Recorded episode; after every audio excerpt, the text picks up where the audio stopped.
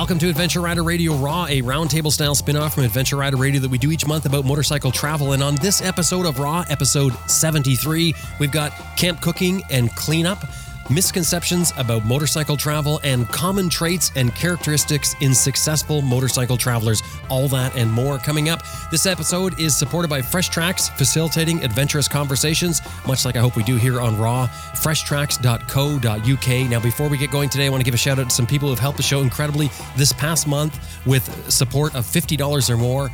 Steve Howard, Dustin Neer, Stephen Brook, Ned Scanlon, Stephen Murata, Michelle Cluth, Mike Kelly, Gregory Kreiderman, and John Sirabassi from Emmaus Moto Tours. Thank you all so much. It's great to have the support from people who enjoy the show and uh, and step up and support it. You can do that too at adventureriderradio.com. Click on support. Uh, anything $50 or more gets you a shout out like you just heard me do. Anything $10 or more gets you Adventure Rider Radio stickers. Drop by the website and have a look. Well, here we go. Adventure Rider Radio Raw for February 2022.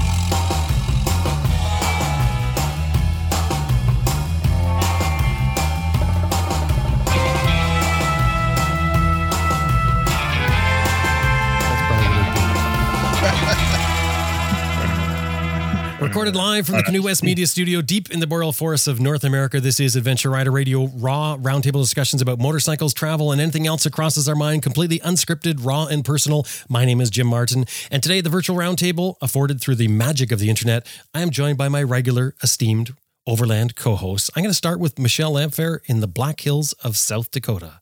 Michelle, hello. Hello. How is everybody today? Cold and snowy like I am? I, I hope not. well, I definitely am. Am I the only other person in snow here? Is anyone else? Hold your hands up. Wow. Yep. Oh. oh. let me put my thongs on, Shirley, my shorts. Uh, that's, a, that's a wonderful picture, even in my mind.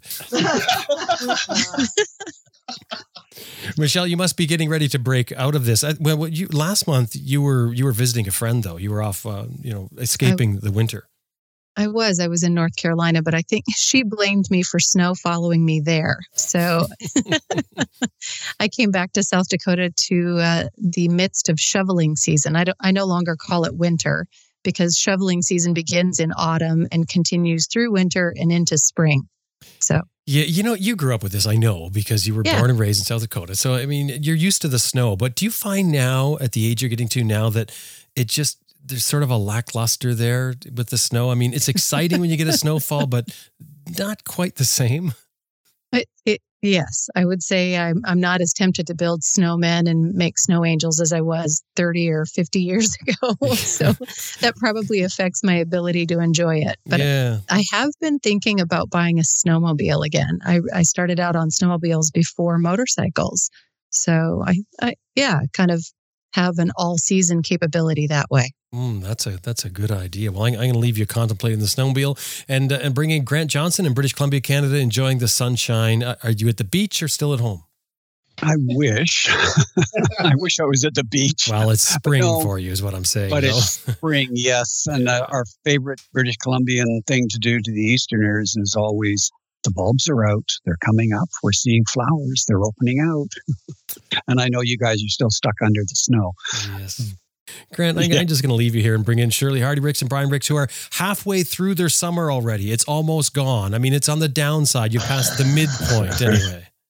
Well, good morning. And, and we actually had to turn the light on this morning when we woke up. So uh, it is um, starting to move into the shorter days, but it's still going to be um, mid to high 30s today, uh, sun shining. What can I say, Jim? uh, not a not a cloud in the sky, Jim. It's great riding weather. Went for a, uh, as as Sam would say a bimble on the uh, trail bike on the weekend with a couple of mates. Had a great time. Take one of the road bikes out today, and uh, yeah, life's good. Yeah, it's um, it's so great to hear, Brian. Thank you for that. Uh, Sam Manicom is in the UK. Hello, Sam. Hey, everybody. How's it going? Go great, Sam. Good man. We're not complaining. nice. Sam, you, you must be still going though, because you've got this new book out now, and uh, you you must be just like going like crazy still, just on the launch. It's it's absolutely fantastic. Uh, Birgit and I spent um, all day Saturday and all day Sunday um, just packing books um, and getting them into the post um, for the, the further flung countries such as Australia and uh, New Zealand and oh, we States should and get Canada. our copies. Oh, July. Oh, yeah. Yeah, something like that. Now, It's what so is the route? slow. Is it go by boat and kangaroo? And uh, how, how do they get it all the way to Australia? Well, I tell you what, I think that since um, the big sea kicks in, um, there's so fewer um, cruise liners and aeroplanes and all of this sort of stuff. It's just slowed down um, long distance postage um, horribly. Um, so people who are a little bit more distant from me um, are just going to have to be um, patient and hopeful that what they actually end up getting in the post is as gorgeous as I think it is.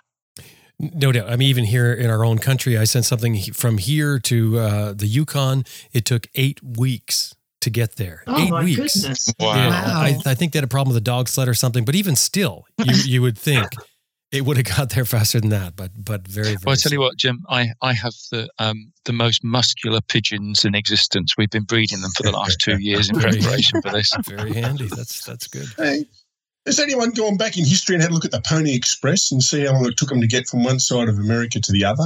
I mean, It's a thought. eight eight weeks. Jeez. I know it's it's crazy, and it's um it just seems to be the the the way it is uh, now. I mean, things have just slowed. and Of course, everybody says COVID. You know, that's all you hear. You know, it's it's slow. We don't have it. Whatever. It's always COVID. I I really think this this COVID thing is a, is a great excuse for a lot of things.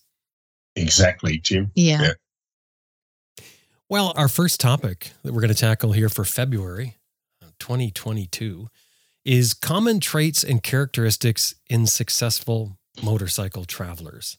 It's, it's um an interesting thing. You know, we, we like to look at uh, the common traits. I, I- I did a quick little search on common traits of adventurous people, and and one of the first things that popped up, this is a Google search, was they don't know the comfort zone. They never say, and then the next one being, they never say no to an adventure and then there there are no excuses when it comes to travel. They don't believe in routine.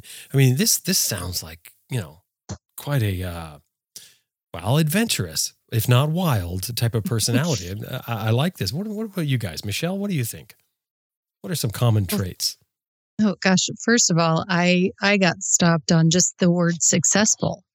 So you got hung, you, got- you got hung What- up in the what is the- in the details. the trait of a successful motorcycle traveler living through it surviving? I mean um, you know there are days that my idea of successful might be different. Um, you know I, I may have a hiccup or even have a physical injury but if i pull through it i can recover. And at the other end of the trip have enjoyed it way more than anything that was you know a downfall. I feel like that's successful Yeah, I think successful in this sense is um, having a good time, going out and, and making a, a successful, enjoyable trip. So uh, there are certainly people, and we've heard, we all have heard stories of people who went out and just didn't enjoy their adventure, didn't enjoy whatever trip they took. Right. And that's where, you know, we're saying successful. So don't put too much weight on that. Okay. Oh, well, I'm, believe me, I, I wasn't getting too deep in thought on this, but I was having a lot of fun with it. One of the things that I think I've said probably previously, and I think it's just my perspective on traveling in general, is a sense of curiosity.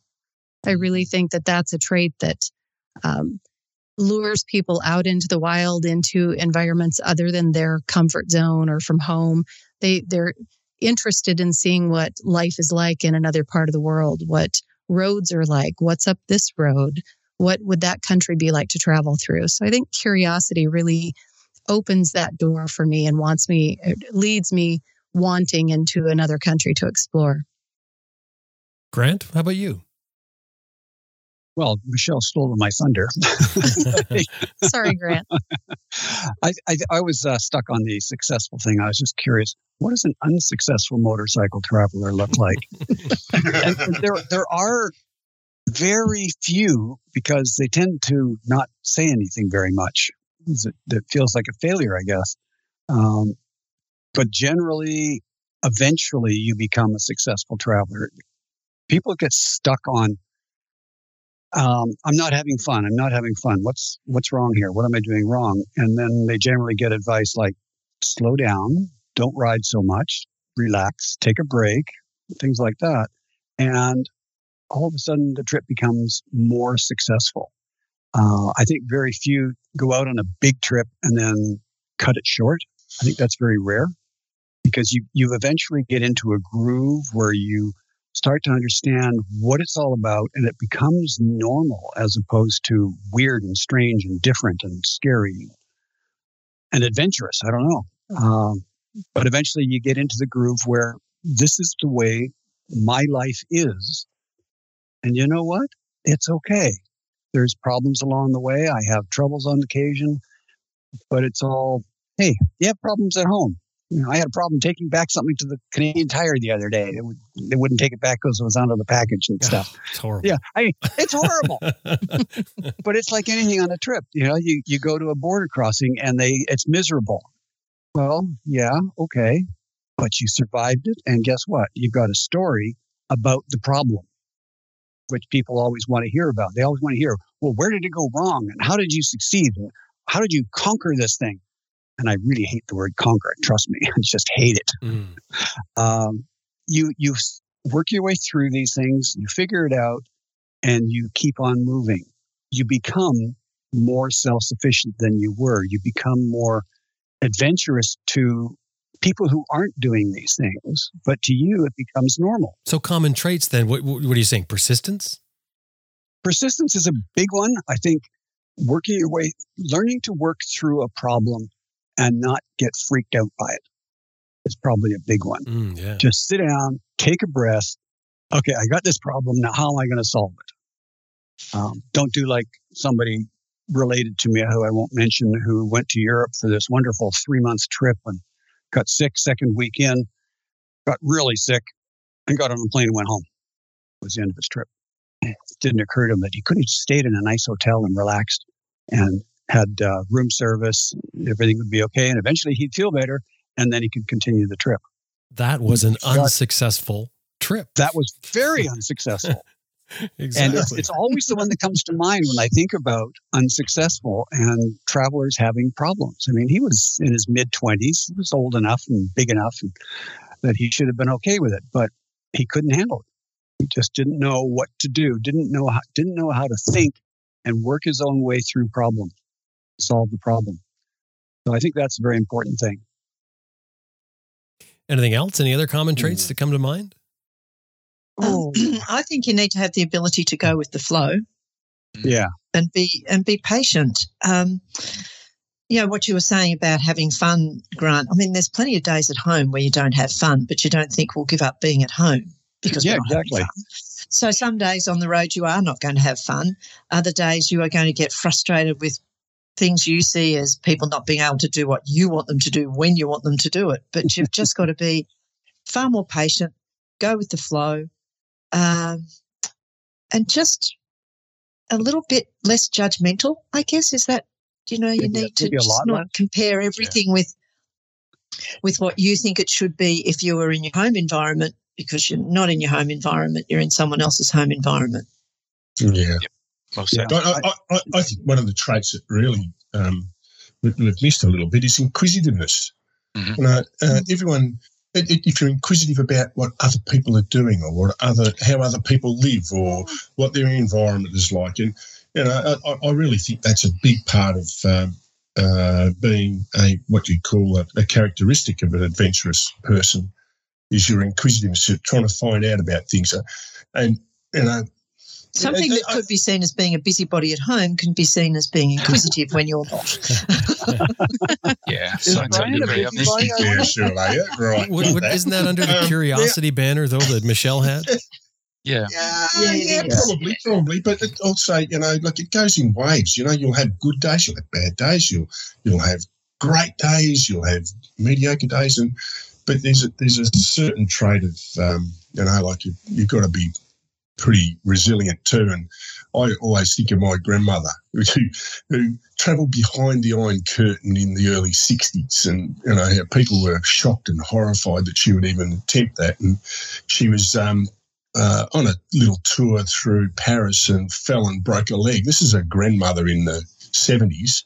And most people are, you know, oh, that's it, I'm going home. No, not my grandmother. No, I'll go and get that set and there's photos of her with a broken leg going outside the Eiffel Tower, you know, just continuing on and getting things done. I think you've got to have that spirit of, hey, I'm here, I'm going to uh, see what I can, experience what I can, and keep going. And I, I think that's one of the biggest things that you, you have to have as an adventurous motorcycle traveller.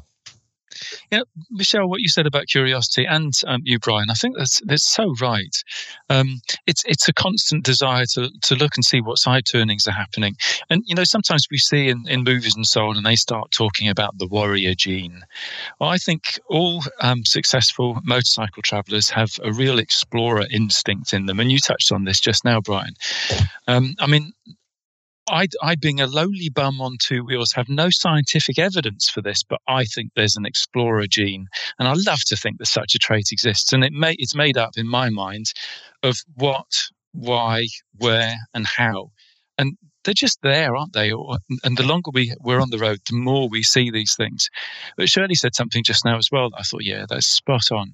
Um, most successful overlanders um, ha- have learned the value of patience. Uh, you almost never meet um, um, and over, uh, somebody who's been traveling long distance on a motorcycle who's impatient, because all learn that impatience doesn't help. It doesn't help anyone, and if anything, it can provoke problems where there are actually potentially none. Um, I mean, I had a, a, situation in Uganda and I'd had a puncture and I just could not get it to pop back out on the bead. And the day was getting really, really long. And I'd tried everything I could think of. And the amount of air I ended up um, f- pumping into the thing was just stupid. I was almost taking off with it. Um, but the day got really long. And when I eventually managed to do it, that oh so satisfying pop got on the bike and started riding. But the sun was already on the horizon, and I really don't like riding on dirt roads or anywhere in the dark. And of course, what I, what did I come across? But a river, and it was about 20 feet wide. I mean, it looked fairly shallow, um, but I really wanted to get off this track by by dark, and I stupidly decided to just go for it. Um, I never do this sort of thing. But in this instance, and I could see where sort of wet vehicle tracks were going in and out of it. And yeah, well, I should have walked across um, first as I usually did. Um, and picking my bike up from an underwater smooth rock base that was covered in green slime on my own was not funny. Mm-hmm. Um, it took me ages and it actually was a pothole in the end that managed me to um, to help me to get the, the bike standing up because I was just pushing, my feet were falling out from underneath me. But eventually, I managed to get um, the back wheel to go into a pothole, and then I could stand it up. But it was too dark to ride on by that time, um, and I ended up wild camping in a place that I hadn't seen in daylight, and that was really silly. Um, if I'd walked across first, um, I would have realised how slippery it was, and I would have lined up perfectly with the tra- you know the vehicle tracks that were going in and out of this, and it probably would have been all right. Um, but yeah, well, we learn, don't we? And I think Shirley also said this: um, chilled positivity. It's just way more fun than constant negativity, isn't it? One of my favourite sayings, and this is really stupid to, for me to say straight after what I've just said about how a pothole saved me, but in general travelling terms, um, I love this saying, and it's um, stop worrying about the potholes and celebrate the journey because things do go wrong. Um, and when you look at these things when they go wrong, well, there normally is something funny happening. So just focus on that. See the funny side of life, be quick to laugh, and that helps you to celebrate the journey. And I think the more days that you can spend with a, a curious, um, inquisitive smile, um, the more successful you are with what you get out of your trip. So these these traits or characteristics that we're talking about here, do you guys think that they're inherent in your in your personality, your makeup beforehand, or is it something you've learned on the road, or you think that a person would learn on the road? Presumably, you must have some of them to have the desire to do the trip in the first place. Ah, that explorer gene. Yes. Absolutely. Yeah.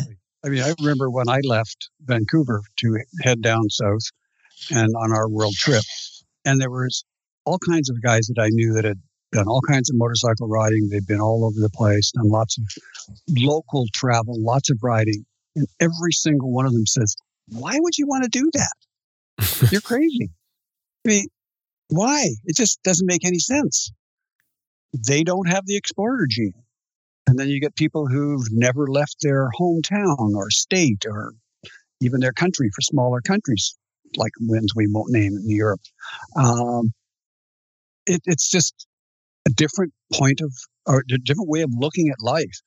You either are really stuck in your local thing and you're very happy where you are and outside of home is not of any interest whatsoever or you can't wait to get out there and see what's out there and i think there's two very different type of people um, another phrase we've used is tent people and cave people cave people aren't going anywhere and have no interest in going and do not understand why tent people do what they do and that's fine it's good that there's not too many of the tent people. it's all perspective. It's all how you approach life and how you do things. I mean, I've had many careers and jobs and worked in different countries and all kinds of things. And like Susan and I both, when a job opportunity in another country comes up, we go, hmm, that'll be interesting. Okay, when do we leave? And I know some people say, Are you nuts? Mm-hmm. There's a there's a sort of willingness to take a risk, I think, um, yeah. in long term motorcycle travelers, and that it seems that um, many people learn how to think yes first. Um, the reasons why it's a good idea, and not focusing straight in on the reasons why it isn't a good idea. Does that make sense? Mm-hmm. Mm-hmm. Yeah, yeah. It, it's just a different way of thinking. It is, and I don't think it's anything to do with bravery or anything like that, because most people, when when they head out, um, they have a clue about the risks and they're prepared to accept them. Um, and I think they've also learned that you can ride for weeks without anything wobbly happening. But then it's your attitude, how you deal with it when something does go um, wobbly on you. Yeah, and yeah. I was thinking of not just risk takers, but the other side of that. Maybe one of the tendencies or traits of a successful traveler is being a little bit conservative. And maybe there's kind of a fine line between the two. what I'm thinking of being conservative is doing proper preparation. Like I tend to carry maybe a few more spares and a little more water than some people. I do a little homework on routes, take a look at border crossings, do a little bit of research before I go if I can, just to at least feel sort of a comfort level that if I lose electronics, if I lose some data, if I lose contact, I kind of know where I'm headed. Um, maybe do a little bit of practicing of language. Um, just just some other things. So I feel like I see that as being a little bit conservative, where I feel like I am weighing out the risks and trying to prepare myself at least enough to address some of those risks that then I, I feel more prepared. I go into the situation a little more confident I feel like I have backup plans or contacts or knowledge, um, something that that gives me at least some coverage for some of the risks. Like I don't go out to bars late at night or put myself in vulnerable situations, especially when I'm traveling alone or traveling in small groups. And again, you know, some of these decisions and, and what my comfort zone in ver- or comfort zone is varies depending on the situation I'm going to be in but maybe yeah. being a little bit conservative could be part of that too. But that's that's um, just not being foolhardy. Mm-hmm. Yeah, that's yeah, true. Baby. Sometimes people just go into it like a bull at a gate and don't do any preparation, don't think things through, and you know nothing good happens at two o'clock in the morning in a bar. this is true. Amen to that. And, and when you hear people saying, "Oh, I was robbed," or "I was beaten up," or "My bike was stolen," and then you go into the the backstory of, of the circumstances, you think, well, yep, you can't legislate yes. against stupid. some, some people, uh, you know, like uh, we, we know travellers. Oh yeah, I'll just uh, throw a swag on the back of the bike and take off, and they do that. Well, that's fine. That's that's their attitude. But I'm a bit like you, Michelle. I like to have a little bit of preparation, but I think there's that little streak in you that says, "Oh yeah, okay, well, let's go down this road and see where it ends up." And mm. It's, it's a little bit of both, I think, Michelle. I think you're right. So, what what are the top three? Uh, Michelle, you said curiosity, um, being conservative. Grant, you said persistence, working through problems. Uh, Shirley, go with the flow, patience, less judgmental. Brian, you said inquisitive. I think you had something else on there that I, I can't remember. Sam, I think you said explorer gene, mm-hmm. positivity, and, and, taking risks which is taking risk is, is like the opposite of being conservative up there with Michelle that, that added that in. So top three, what, what do you think of the top three? I kind of like the explorer gene. I, I hope it. I hope it exists. It would be nice, wouldn't Of it? course, it exists. Professor Manicom, well done, See? I Yeah. don't know about that.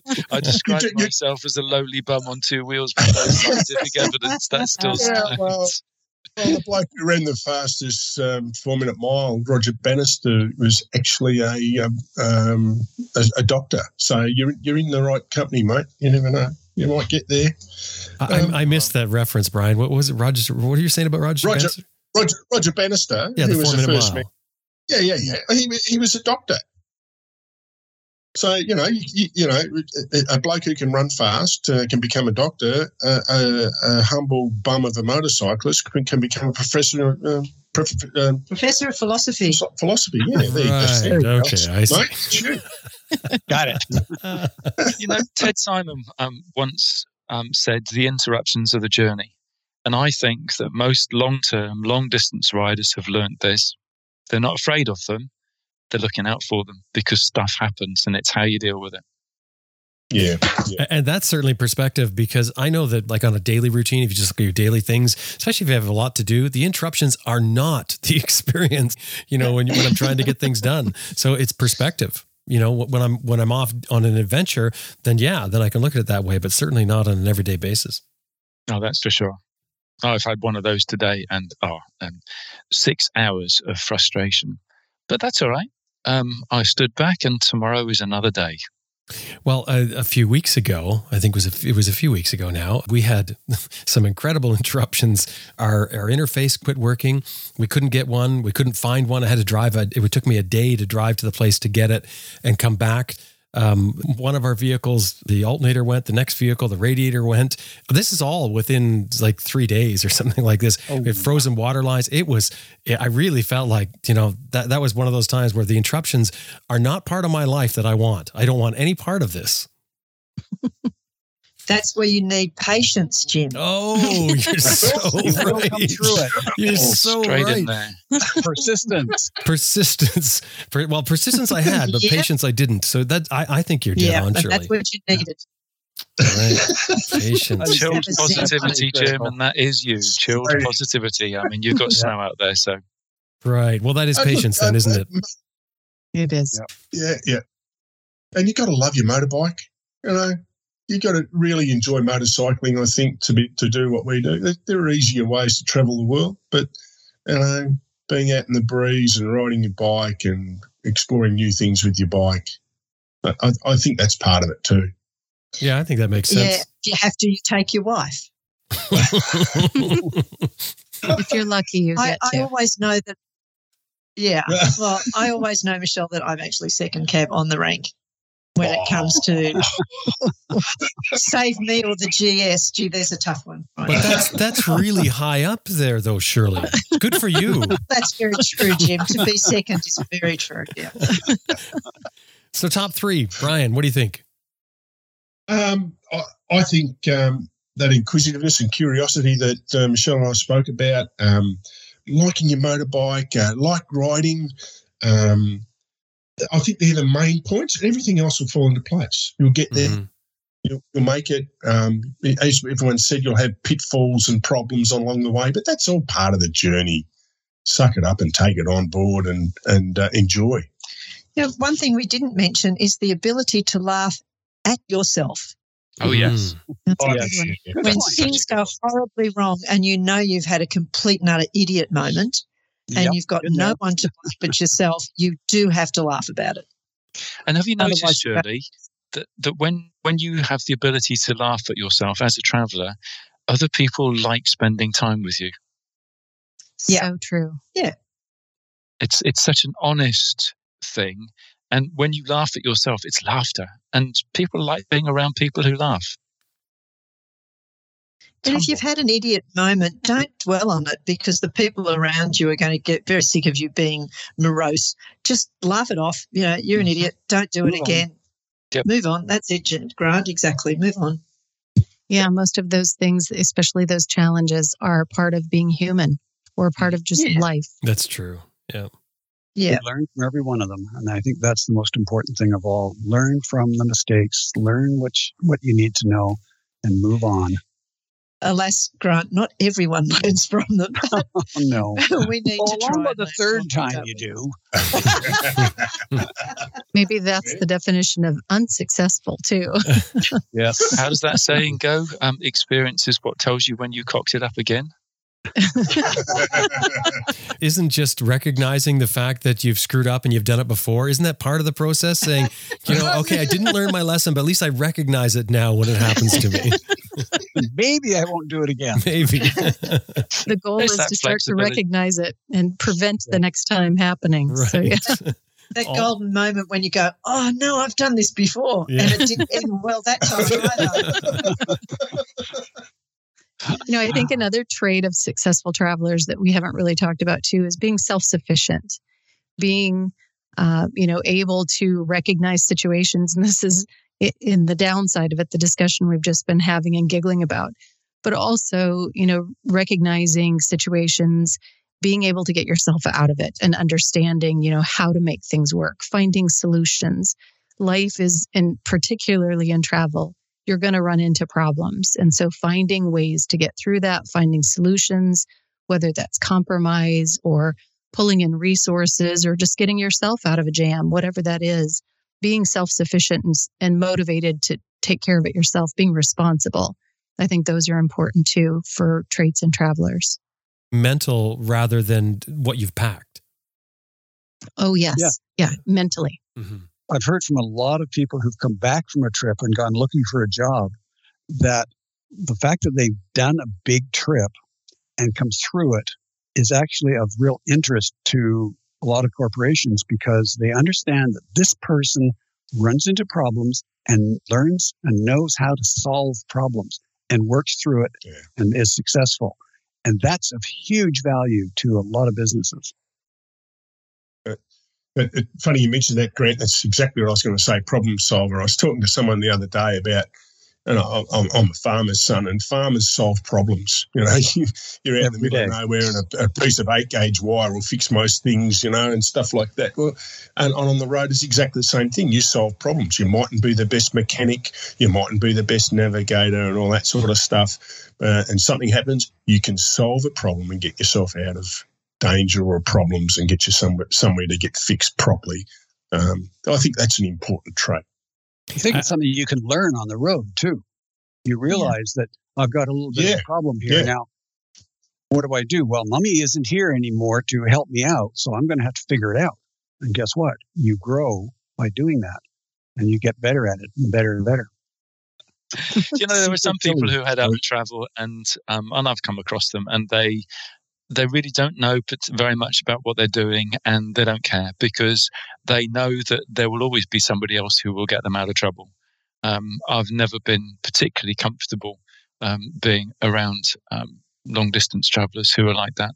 I think um, a lot of the success comes from learning that being a taker isn't good, but being a sharer is, but also not being afraid to ask for help um, when you do need it. Um, being proud, too proud, can get you into trouble.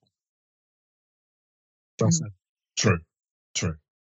So um, I'm right on the tail of that is is our next one, which is um, misconceptions about motorcycle travel. And, and I thought, Grant, you, you're the one to start off with this one. I am misconceptions. Well, because your Horizons Unlimited. I mean, you- you're dealing with this stuff all the time. So I Oh. thought, I mean, you, you must run into this all the time. The biggest thing that we always get is how do you how can you afford it? And the next one is why do you do it of course but i think that's we've kind of covered that in a lot of ways in the previous bit. Um, but the biggest one is expensive and which bike is another one that drives people crazy and when. I, we get that all the time. I'm preparing i'm preparing i'm preparing. God we've been hearing this forever So the, the misconceptions would be that you need a lot of money, I guess, or a lot more money than what you might imagine, that you need the perfect bike to go, and that um, the timing has to be perfect. I mean, is that what you're saying? those are the, yeah those are the big things i mean you you had those in our little show notes preparation for us and you got it right on the money those are the big things that people struggle with the the which bike, the which bike forum that we have, it's just like oh, goes on and on and on and on, and you always see the ex- really experienced travelers say, you know, take what you got, take what you like, take what works for you, take what you love. It really doesn't matter. The bike is going to affect what kind of a trip you do and where you go and what your choices are.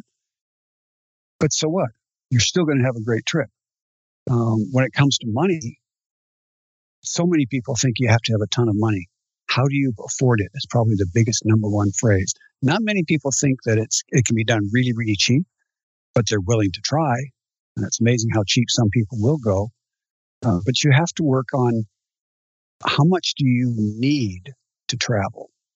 And I think the people that are successful are the ones that say, I will go until the money runs out. And then I'll stop and work if I have to, or I'll go home, or plan that that's the end of my trip. And again, everybody's going to have a different trip. And we always have the, well, how much? And then you say, well, are you 18 or are you 40 or are you 70? Because the price for each person is going to be different. At 18, you'll, you'll sleep in a ditch. You'll sleep under a bridge. At 70, mm, probably not. You might want a nice yeah. hotel. Maybe not a five star, but certainly a three star. So that makes a huge difference in what it's going to cost. So you have to decide what works for you. I ride with a couple of guys fairly, somewhat regularly, and their idea of roughing it is a cheap hotel. Mm, yeah, not my idea of roughing it. So do you camp so outside while they they stay in the hotel? if they're hoteling, I'll hotel. Yeah. oh, come on. I just had this stupid. image of you sleeping under a tarp next door to your bike in the hotel car park. Yeah. Nah. I'm 70. I'll do something a little smarter than that. but I'll, I went, did a camping trip and it was out in the middle of nowhere just this last summer and it was fine. I was okay with it. You know, as long as I had enough water and a camp beside a stream and it was great. I really enjoyed it for three nights. Lovely. So it depends on what you want. I don't know yeah, if that look, covers I, misconceptions. I, I, don't. I, I, you know, it's it's what it costs. And I, I, think you're right, Grant. You know, age can be a little bit different. It depends on your how you want to live too. You know, um, it, it, costs what it costs. On our first trip, I probably expected it to cost a bit more than what it did. Uh, once we left Europe, it was cheaper and cheaper and cheaper. But you know, it's you know, what, what, are you making money for? To yeah. experience life. So use it. So what's the misconception, Brian? Is that you it's going to be more expensive than what you think, or more expensive than what it is, rather? No, I think uh, Grant is spot on. You modify it to what you um, can cope with. Um, so if you're on a really tight budget, well, yeah, you know, you'll live that way. But you know, if you've got a little bit extra and you like a few of the comforts of life, that's what you'll do, and you'll find places. Um, but uh, I, I, think it is. Um, people overestimate it. I think um, uh, uh, the cost of the travel. I mean, I, I always thought of it this way: what it costs you at home, and you could either double it or add fifty percent to that uh, for a really good, comfortable trip. That's plenty. Brian, do you think there's misconceptions about age when it comes to motorcycle travel? Uh, yeah, I do. I, I, I think uh, anyone is capable of it at any age, to be quite honest with you. Mm-hmm. Um, we met a guy in Peru who had uh, done two or three bouts of cancer treatment, and his family wanted him to stay home. He went and bought himself a little BMW 650, and he was cruising along by himself, going down to Machu Picchu. Uh, he said, "Well, I'm going to die someday, and this is what I want to do. So, you know, to hell with it." Mm-hmm. all right, he was, you know, he had his health problems, and he was staying in hotels and all that sort of stuff. But you know, that's what he wanted to do with his life. So, don't sweat the small stuff. You know, even if it is going to cost you an arm and a leg, and you come back with a with a debt um, that you have to pay off. And I think you did that, Grant. Well, so what? You know, that's life. Yep, absolutely. The trick is to go and do what works for you. It, I mean, life is not here. You're not here to have a whole lot of money when you die. You're here to have uh, a good life, to maybe contribute something to the world, to the people around you, and to enjoy life. And if you want to go off and do something that everybody else thinks is crazy, go right ahead. Um, I'm always reminded of Simon Gandolfi, who at 80 was riding around South America. His family said, What are you doing? Why are you doing this stuff? And he says, Well, what do you want me to do? Sit at home and watch television? Yeah, exactly. Exactly. I mean, why would you do that? go, enjoy, have fun, do whatever works for you. You may go slower. And he was just riding a small bike. He rode a 250 because that was all he could handle. And for those who don't know Simon, think of Santa Claus on a 250cc motorcycle riding around South America. And you've got Simon. Hang on, what? Because he's giving things away, or he's got a big beard? No, no, because he, he is um, generously proportioned and a big white beard and sweet, jolly guy. He's the nicest guy you'd ever meet. and uh, that's just just his persona. He lost all his papers, and he put it partway through the trip and he would pull into a border and say, "I haven't got any papers," and all the local, all the uh, customs guys would say, "Don't worry, Grandpa, we'll take care of you." and he made it through the border. It's, yeah, an advantage. It's because they thought he was Santa on vacation. That's, That's obviously right. what they thought. the fact that he was wearing a red jacket must have been confusing. hey, Michelle, uh, how about you? Misconceptions. Uh, I was thinking of traveling alone as a woman. Are there misconceptions yeah. with that? There are. I, I, think a few of them. Um, one, that it's riskier. Uh, I think it, I mean, obviously that can go either way. It certainly can be traveling solo can be riskier than traveling in a group. It can be more enriching, but traveling as a woman solo, um, I have found, at least in my experience so far, I actually feel a bit safer because I really feel like people are looking out for me. They're very conscious of, you know, me being alone if I'm at a gas station filling up and people will come across the parking lot to say, Hey, are you do you need directions? Do you know where you're headed? Are you doing okay? Do you have enough water?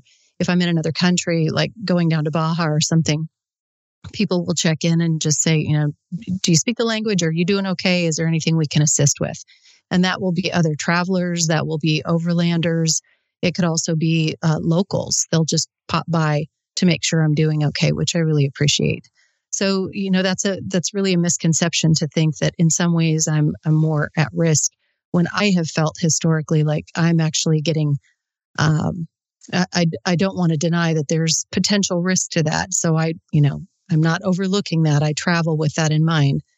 But I really feel like in most cases, people are looking out for me more so. I get a little bit of extra care from locals, you know, a little wider berth when they're passing me, even on the highway, um, going around, just making sure that, you know, that I'm doing okay. And I think one of the other misconceptions that I think of that pops in my head when I'm talking to travelers and they, they talk about doing a similar trip is a concern of not speaking a language. And that seems to slow a lot of people down when they're looking at traveling internationally. Oh, I, I don't speak the language. You don't really have to. I mean, I certainly make an effort to learn some of the basic phrases. And I think I've always said one of my first words that I ever learn in any language or phrases is thank you or please or where is something. But thank you is the first one. And I think it just sets the tone for, you know, you being polite, being respectful of their culture. If you were making any attempt to speak to, speak their language, that shows that you're interested in learning about them and you don't have to pronounce things correctly, just make an attempt. And oftentimes that's an icebreaker that will make them feel comfortable enough to start speaking English and kind of meet you halfway. Um, but I don't think that, you know, you really need much as far as language skills to travel to another country, some rudimentary vocabulary, and really just know that a lot, the, the vast majority of the world speaks English. It is much more common than you think. So don't let that really, you know, be a barrier to you taking a look at travel. I so Good agree with you, Michelle. Yeah. Um, it's and and not being afraid of making a fool of yourself tags onto that, doesn't it? Because sometimes we get the pronunciation completely wrong, but it's the fact that you're trying that works so well. Um, yeah, no, and, and and it does make you friends very very quickly because of that word respect that you used in there. Um, it's it's good fun. You know, one of the one of my tips for people is um, learn how to say hello, please, thank you, goodbye, those basics. And if you if you can learn um, 20 key words of a language that you're coming to. And they can be the, the respect words, um, the friendship words, but they can also be um, fuel, food, um, well, you know, a, a, cheap hotel or whatever else it is. And once you start collecting those words together, you start to understand more of what people are being uh, are saying to you that's relevant to you, and that actually helps you to learn um, a language that much faster. It's so true. You can stop anywhere and say the word bathroom, and everybody knows you don't have to have a sentence. They know mm-hmm. you say that one word, and they know what you need, or fuel, or hotel. Yeah. As long as you're careful in yeah. South America, because you could be asking for the bank if you don't pronounce yeah, yeah, it properly. Mm-hmm. That's true. That's true. And, and, of course, bathroom, toilet, restroom. Uh, uh, you're going to have to figure out which one you should be asking for. Right. Right. Charades, charades really doesn't work with that one. Well, you have that, that, we, that, that we travel with um, picture talk and it has a picture of someone um, sitting on a toilet, so you know that you're looking for the toilet. But it also has a picture of these are sketches, not photographs, I should say, yeah. uh, of someone sitting on a toilet unable to stop going to the toilet, and another one, someone sitting on the toilet who's obviously having difficulties going to the toilet. All of which are very helpful if you're trying to find a doctor or a chemist that can give you some medication to assist with um, traveller's belly. not much not much privacy left in that one, is there? When you're showing the picture around everybody. so Sam, what, what, have you, what, have you, got for misconceptions about motorcycle travel? Uh, that you have to be a great rider. Um, you don't. Um, you do need a full dri- um, driving license. Stop laughing at me. We're not laughing I'm, at you, Sam. I'm no, living no, no, proof, Sam. I'm right there with you. you. You just don't need a huge number of skills. You'll learn along the way. What you need is the basics and the full driving license, and that's such a, a good um, level to get to.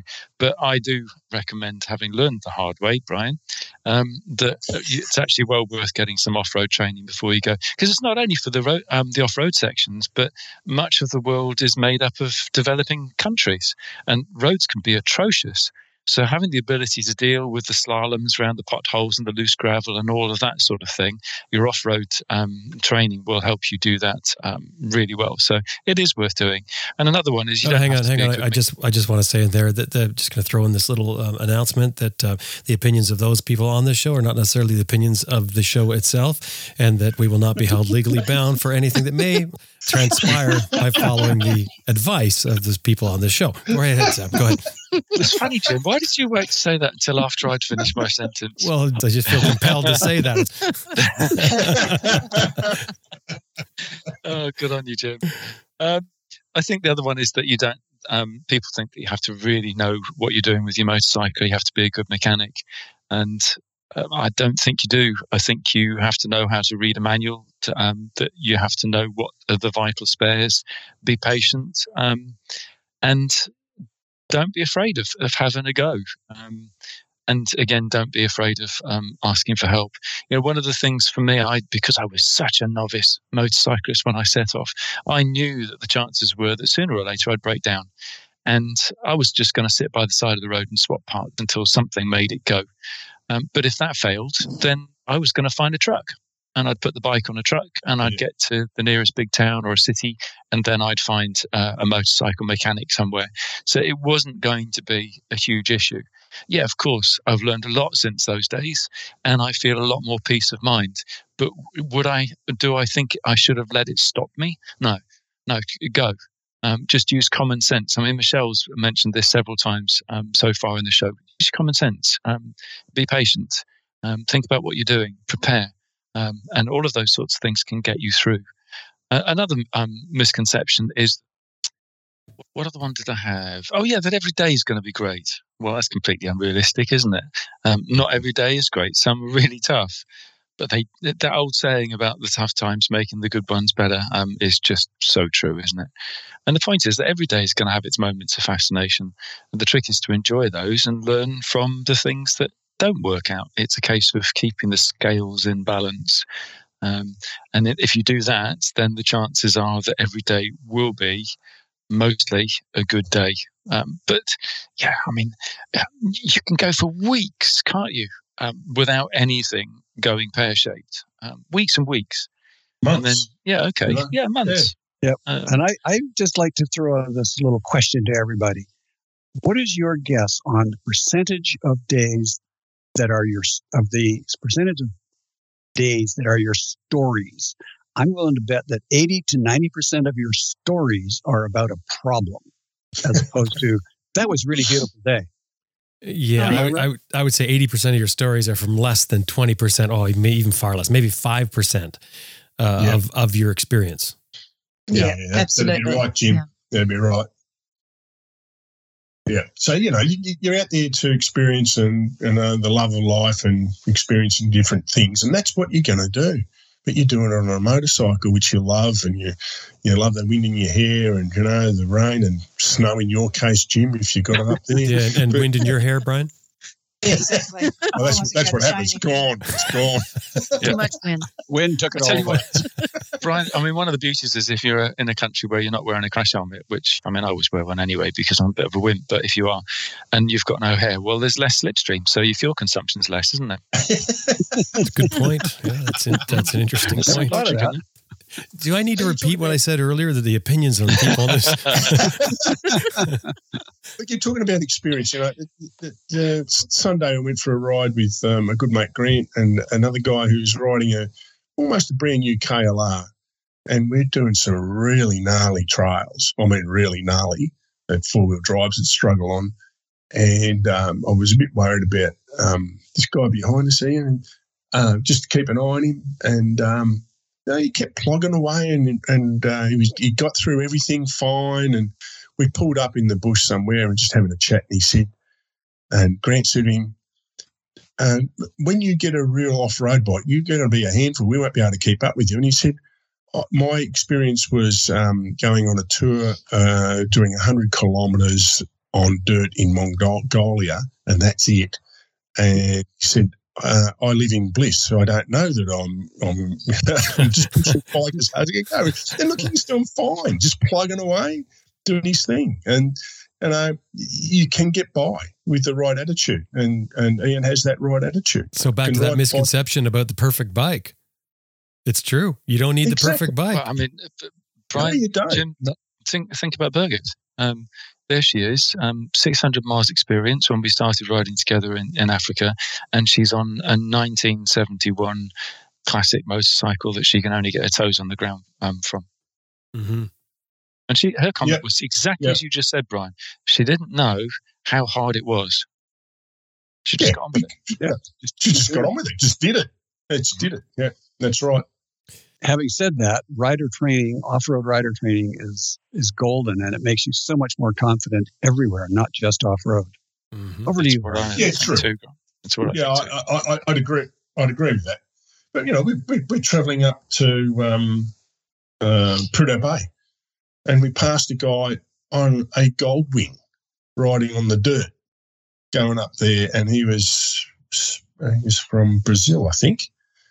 And all right, we went past him, but next day here he comes riding into Prudhoe Bay. He'd fallen off about five or six times, picked the bike up, and he was just pumping the air. Yes, I made it! I made it! I made it! on a gold wing. He's Yep. ridden from South America. Good on him. Absolutely. Kind of takes the wind out of your sails, though, doesn't it, Brian? on on your GS, you think you, and the gold wing pulls least- in. It's like, what's the point? exactly. At Well- least, Jim, the guy on the gold wing didn't pass us. Uh, Right, If he passed would be us, embarrassing. there would have been some serious problems. Yeah. right. Anything else? There's another one. Go ahead. Yeah, there's another one here, Jim. Um, that you have to wait for the right time to go. We sort of kind of touched it on uh, touch base with with Grant earlier on, um, but there is seldom exactly the right time to go. I think there are some important things that are worth considering, and the weather patterns, for example. There is no point in heading into India in the middle of the monsoon, so I would certainly wait for that to be over and done with. But um, the right time to go is when you can get enough components in place um, to just think, right, okay, we've got a good chance of making this a success. Um, the chance of having everything that you want in place at the right time, um, well, at the same time, um, to make it the right time, it, well, it doesn't really happen. You can certainly understand the misconceptions, though, and how they can sort of play havoc with things and how they arise. Because the idea of raising enough money to go on a motorcycle trip, well, How much money do you need, Sam? Um, well, my budget was seven US dollars a day. So if you take that, then you just figure out how many days you're going to be, regardless of where you're going, and, and sort of get a rough estimate. Yeah, but I knew that um, my budget actually I worked it out as double um, that when I started off, and that was literally a wet finger in the air. There was so little information around about how much it was going to cost, and so on and so on. And of course, that's very different now. Um, but you know, I was just careful, and mm-hmm. I worked along the way. But you made that budget before you left, though, right? That was that was a number you came up with out of your head. Um, it was, but it was such a wet finger in the air because I didn't have a clue. I knew how much it would cost me to travel with a rucksack, um, and so I could spread that um, across, sort of. But the, the, the wobbly factors for me were how long, how often was the bike going to break down, and um, how thirsty was this thing going to be, and those sorts of things. They were those were all unknowns. Oh, okay, so you had a bit of a baseline. You were you were basing it on on your previous travel experience, and then sort of trying yeah. to factor in the motorcycle as the extra expense. But yep. but you can imagine for someone who's never done any sort of trip at all. I mean, even if they're going out for a couple of weeks, um, well, that maybe that doesn't really count. But I mean, if somebody's going on a longer trip, it, it, can be daunting. So, I mean, that thing of, you know, you, you don't necessarily have to wait till you have, you know, a lot of money. Well, how much money do I need? Or, or the right bike. Well, what, what exactly will I need from a bike? So, you know, we can certainly understand all of us for that with, I think with, with these sort of misconceptions, how easy it is to get caught up in them. Yep. One of my tips for people is when you're planning to do uh, a long term trip, let's say you, you get two weeks holiday um, chunks and you can't get more than that, go out and do a two week trip, but with the mental attitude that you're actually heading out for much longer than that, and instantly pair what you do down to what you think your type of travel is going to be like when you're on the long road. And when you do that, then start having a look to see what you're spending money on. Um, yes, of course, you can't fathom in breakdowns and that sort of thing, but you can um, what's happening with your daily expenses and with your fuel consumption and things like that. And that is such a good way to start working out how much a big trip is likely to cost. And another way that you can um, start working out your budget is find out how much your visas are going to cost, how much um, it's going to cost you to get your, your bike from one tra- one continent to the next. Those sorts of things you can do those in in advance. Um, they can be a real help. Yeah, that's true. And then work out your daily costs after that. And the other thing is, you know, consumables like tyres, you know, where you're going to get tyres or how long will the tyre last, you know, mm-hmm. those Heidi's I put on, you know, because you're not, you're not going 10 tenths and blokes, you know, say, oh, yeah, I only, I only got 5,000 miles out of my tyres because I go so hard. Yeah, well, good on you, mate. But, you know, when you're travelling, you're no. trucking along at, you know, something like, um, uh, you know, 80, 90 kilometres an hour enjoying the scenery, well, your tyres are going to last. I think I got over 35,000 Ks out of the front tyre, you know, just because you're not, you're not going 10 tenths all the time. Yeah, that's great. Absolutely spot on. And that's part of what I mean about when you head off for your two week trip, get yourself in the mental attitude of this is how I'm going to travel when I'm on the road because uh, the, just tyre wear and everything else like that. I had um, 21,000 miles out of a front tyre. Uh, yeah, yeah, yeah, yeah. About the same. Yeah. That's a, yeah. that's amazing. Wow. But that's what happens when you're not jamming on the anchors and when you're not pulling away at speed all of the time and um, et cetera, et cetera. Um, you, it's, yeah, you learn these things. And the difference in tire mileage between 50 miles an hour, 80 kilometers an hour, and 80 miles an hour, 120K is huge. Mm-hmm. Probably yeah, double. Exactly. Exactly. Yeah. And of course, your fuel mileage is much better. And guess what? The bike wears out less. Everything wears less. So it's going to last a lot longer and you're going to save a lot of money that way. And I think doing that two week trip is, is virtually a requirement for anybody sensible, I think, to prepare for a trip because it's not just, as Sam was saying, to figure out your budget, but it's also to figure out what are you taking? Mm-hmm. Do you mm-hmm. really enjoy unpacking and repacking all that stuff that you thought you had to have every day? It gets tiresome re- redoing your bungee cords and straps and trying to figure out where to put it. it drives you crazy. At the end of two weeks, you'll find you really didn't use a lot of stuff and it's all going to migrate to the bottom of your saddlebags. You mm. don't need that much stuff. We always have a rule, Grant. If it yeah. if it doesn't get used on the trip, it doesn't get taken on the next one. Apart Except from the bloody tire, tire pliers. pliers. and the first aid kit. Yes. yeah, yeah, got to have the first aid kit. Uh, well, There's so much stuff that. you just don't need. What about you, Michelle?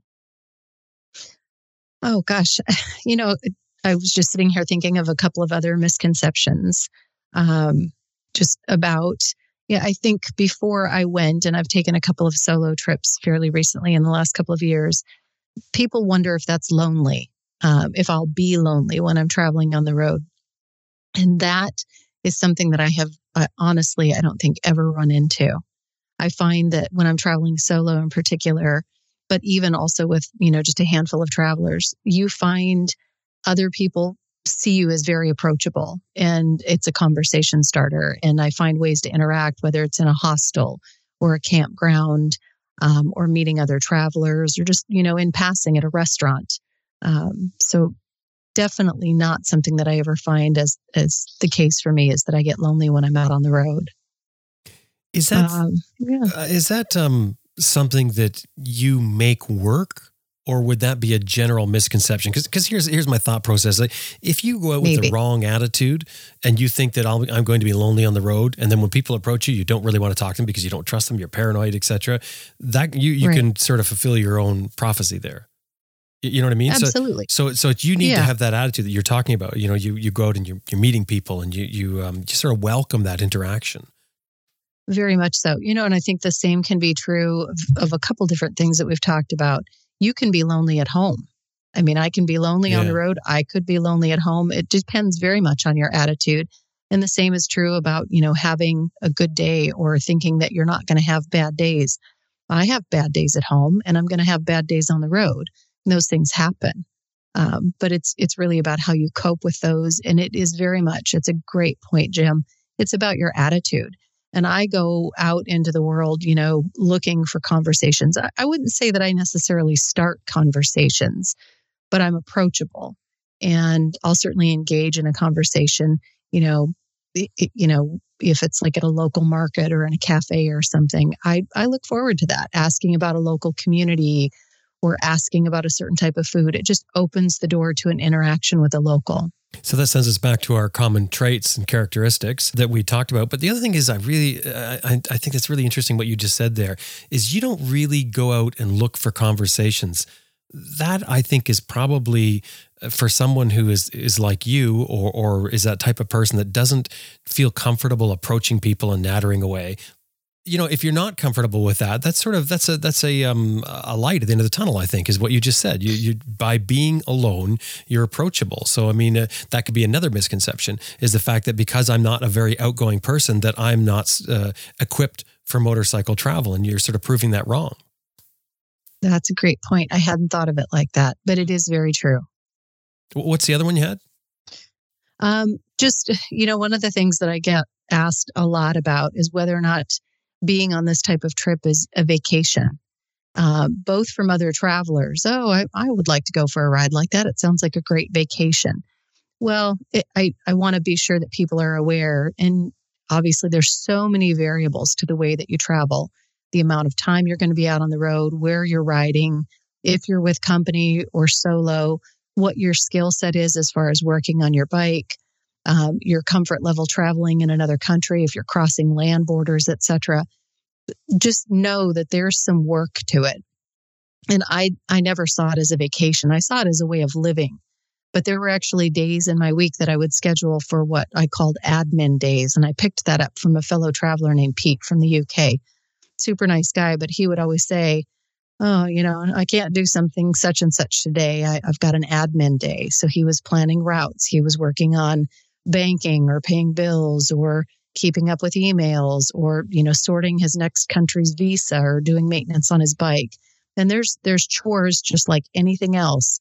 It is just a different way of living when you're doing long-term travel. So it isn't really what you see as a vacation. You're not at the spa and having umbrella drinks and at the beach. I mean there's a lot of sweaty days and cold days and a lot of work.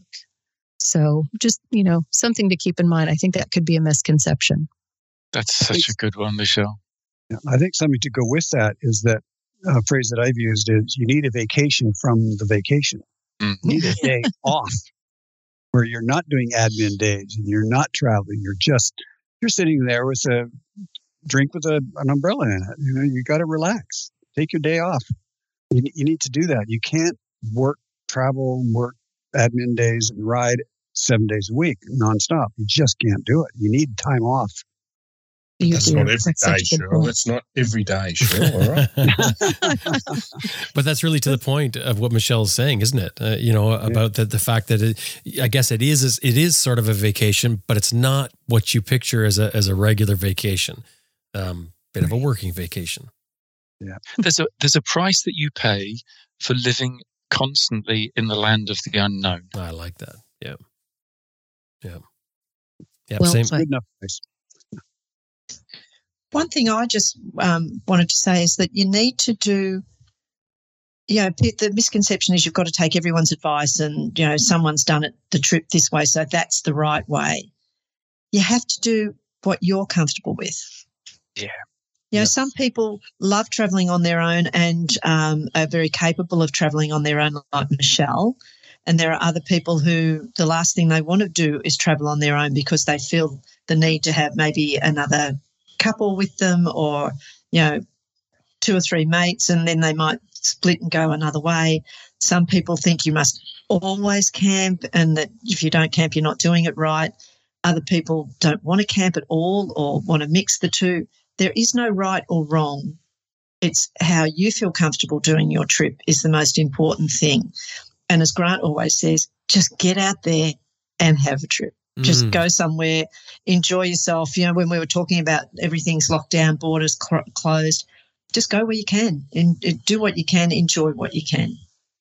Yeah, That's you're right. excellent point. Yeah, that, that's really good. Mhm. One of the things that, that just popped into my mind as Shirley was saying that was when you set out, you have an idea in your mind about how you're going to deal with the situations and what your trip's going to be like. As you learn, um, one of the things you learn is that perhaps your um, your preconceptions are completely wrong. In other words, a shy person suddenly and really, really enjoys being on their own because of exactly the sort of relationships that spark up that Michelle's just been talking about. It's one of the beauties of travel, finding out who we are as individuals. And and to what Shirley was saying, I think that's really applicable in so many areas because people often get hung up on on the lists. You know, they they look and they th- say, "I've got this motorcycle. What are the list of mods I have to do?" They they might follow somebody, read somebody's book, and say, "Oh, I, I've got to pack, you know, the same as them." And I, th- I think that's just really really a good point that Shirley made there about that there is no right and wrong way. These are just ideas and that people have come up with and that they've done it one way. Well, you can do it a, a different way and, and have just as much fun or, or more from your perspective. So I think that's really important. I think the people who share um, information, that's great. But again, it comes down to you as an individual working out what works for you. Uh, Shirley spot on. I think one of the things that goes with that uh, was sparked by what you're saying a little bit earlier. Um, what this vision you have in your mind of the trip, and that's really important that you have a fairly clear vision to start, or else you wouldn't start. But if you're going with somebody else, especially a spouse, make sure that your visions are the same. These things need to be worked out in advance, and that is a misconception that I think people forget about. It's easy to have a misconception about what your partner is thinking. And you, you're absolutely right, Grant. I've got three different um, pairs of friends who uh, have exactly done that. They've gone out full of the buzz of going on a trip together, but they haven't actually worked out what the what they want as individuals out of it. But I see that happen not not, not only as um, a couple, but I see it happening uh, um, with a couple of mates who head Mhm. out. Um, Sure. They Yes. haven't really worked out what the other one wants. Even on shorter trips, you, you make the misconception that well, we're all we're, we're all on motorcycles. We all want to do this trip. Obviously, we're all going to want to do the trip the same way, and, and it doesn't work that way. Yeah. I know a guy that I've been riding with since well, since I was about 17. Um, we have completely different ideas about what three or four days off in the backcountry looks like. Mm-hmm. Completely different. You know, he'll stop and sit there for three hours and contemplate his navel or whatever he's doing. I'm not quite sure. Um, I want to just ride. After 60 years, you reckon you worked that out, Grant? Well, thanks, Brian. I was still caught up in the math. It's less than 60 years, Brian. Quite a bit less. No, look, Yeah, it's totally think- different ways of going. think you're traveling with a partner or whatever, and oh, we do it all the time. It- it- It's all about communication, and it depends on the day and where you are. Sometimes there's nothing to see, or sometimes something Shirley really, really, really, really wants to do something. Well, it's just about communication. We say, yeah, okay, fine, we'll take an extra day, or we won't travel where we were thinking of doing. We'll go and do that. Yep. Uh, you just got to be a little bit flexible like that. Not every twisty road has a museum or an art gallery at the end of it. Just does. Yes, and be open to serendipity. You never know what will pop up. Somebody will That's tell right. you about that. That's- Is, That's the car- That's the Oh, carrot. wow. Sure. Well said. yeah, That's the carrot I put out at the end of every twisty race. I said, sure, there'll be a nice museum around the corner, or an art gallery or something. And the yeah, thing you, about you got to um, be open. you, you do have to be open. And I think with the um, couples traveling, and we we've heard stories, and we know people who've broken up after trips. But you just wonder, would they have broken up if they'd stayed at home? Quite Mhm. probably. Hmm. Um, Just would have taken so- longer. Yeah, isn't it the isn't it the ultimate pressure cooker or the, or the test sort of thing? You know, I remember we, we had an episode where we had a couple on. I wish I could remember the name. Sam, you probably know them. Um, they they went around uh, and they they their trip was about talking to people about marriage and what keep makes a successful marriage. Um, Yeah. Do you know the people I'm talking about? I've heard of them. Yeah, the, the story rings a bell. Yeah, It does, yeah. but I can't remember the names. But but an interesting thing, but but I mean a trip like that, I mean that that puts all the pressures on the relationship, the the lack of personal space, the lack of, of, of personal time, um, and and uh, being stressed out. You know, when when decisions come up or when problems come up, being stressed out and having to work together, all that sort of thing, all the things you have to deal with in a marriage, but really compressed into a, a short time with and probably with a higher pressure. And uh, yeah, I've got it has to be the ultimate test, and maybe that is the ultimate test for people. You want to know if your marriage is going to work? Go on a motorcycle trip together. but you can still have personal space and personal time. You know, Grant always talks about having the, the holiday away from your holiday. Um, well, what's to stop? You know, I want to go and do something like a museum or an art gallery. I go off and do that for a day, and and Brian will you know work on the bike or something that he he wants to do, or you just re- resort to your corners, revert to your corners with your book or your music, and just chill out and have a little time away. Yeah, but I'm referring to those times where you've ridden a long day to get somewhere. You're not as far as you're supposed to be. It seems like you're lost. It's starting to get dark, and you've got a problem. You know, you've got stuck somewhere because you went down a spot that you probably shouldn't have went into. That's when the pressure cooker's on. Yeah, then you abuse the crap out of each other, and the next day, hopefully, everything will be a bit calmer. Right. And if it works out, then you know you're meant to be together. It's the ultimate test. we had a night um, we were riding through uh, the mountains of Colombia, sure, I remember, and it was pretty scary. You know, just us and trucks on the road and, you know, not much light and all the rest of it. And sure, I was a little bit anxious. I just calm her down and say, okay, when we get to the next town, you know, we'll look for somewhere to stay. And it took us ages to get there, but it's just, you know, you work together. That's that's that's the trick. Brian, can you talk about anxious? Uh, no, Maybe- really. maybe we should leave it there. worry about it. May- Maybe we should leave it Yeah, there. We'll, we'll think take a break and we'll come back and we're going to talk about something else. This episode is supported by freshtracks.co.uk. Fresh Tracks has been around since the 90s and they work with companies or groups to inspire, motivate, challenge, and build communication skills through team building exercises. They work with companies like Mars, Pfizer, Yahoo, Comic Relief. So um, if you have a company, you might want to look at Fresh Tracks, freshtracks.co.uk. Thank you very much, Fresh Tracks. We have a question from a fellow named Ralph Duper. First of all, he sends a message says, "Love your show and please say hi to the whole crew." So this is me saying hi to the whole crew from Ralph. Hey, Ralph. Hey, Ralph. So um the, uh, th- there's a two part or two questions here with this. The first one is um and, I- and I'm just going to read what he wrote here. I've always wondered how you'll do your dishes after meals. I usually carry a small bottle of Dubro to clean plates and a brush for uh, for cleaning plates. To clean plates and for cleaning plates, but in any case, but he's never gone for more than a week. So Dubro, what what is Dubro? Does anybody know what Dubro is? We'll come back to that. So he's looking for um, some stories and experiences on that topic. The other one is uh, the question that goes along with it: When preparing meals, what do you guys use? A campfire, a gas stove, etc., etc. So campfire, gas stove. What are you cooking on, and what are you using to clean? Does anybody know know what Dubro is? Anyone use that? Never heard of it. I had to look it up. I've never heard of it. What is either. it? Concentrated dish cleaner. Mm. Okay. Oh, some that's what it it's- sounded like. Yeah, Yeah. some of it comes in um, liquid form, um, and some of it's for um, dishwashing machines. So yeah, I learned. Nice bit of advertising for them. so, so um, But well, try and replacing it though. My comment on that would be just use dish soap because you can. I, I have many times walked into the kitchen of a place I'm staying and say, with my little tiny container, "Do "You got some dish soap? Put in here." And they always they laugh and they fill you up, and it's good enough. It's fine, and it's free. mhm. Yeah, and I've actually spent uh, a couple of years shopping for dish soap in various countries around the world. Yeah. Um, it- yeah, and I, I, what I like about having a small bottle of dish soap, I'll actually buy whatever size I can find, and I used to travel with a small refillable plastic bottle.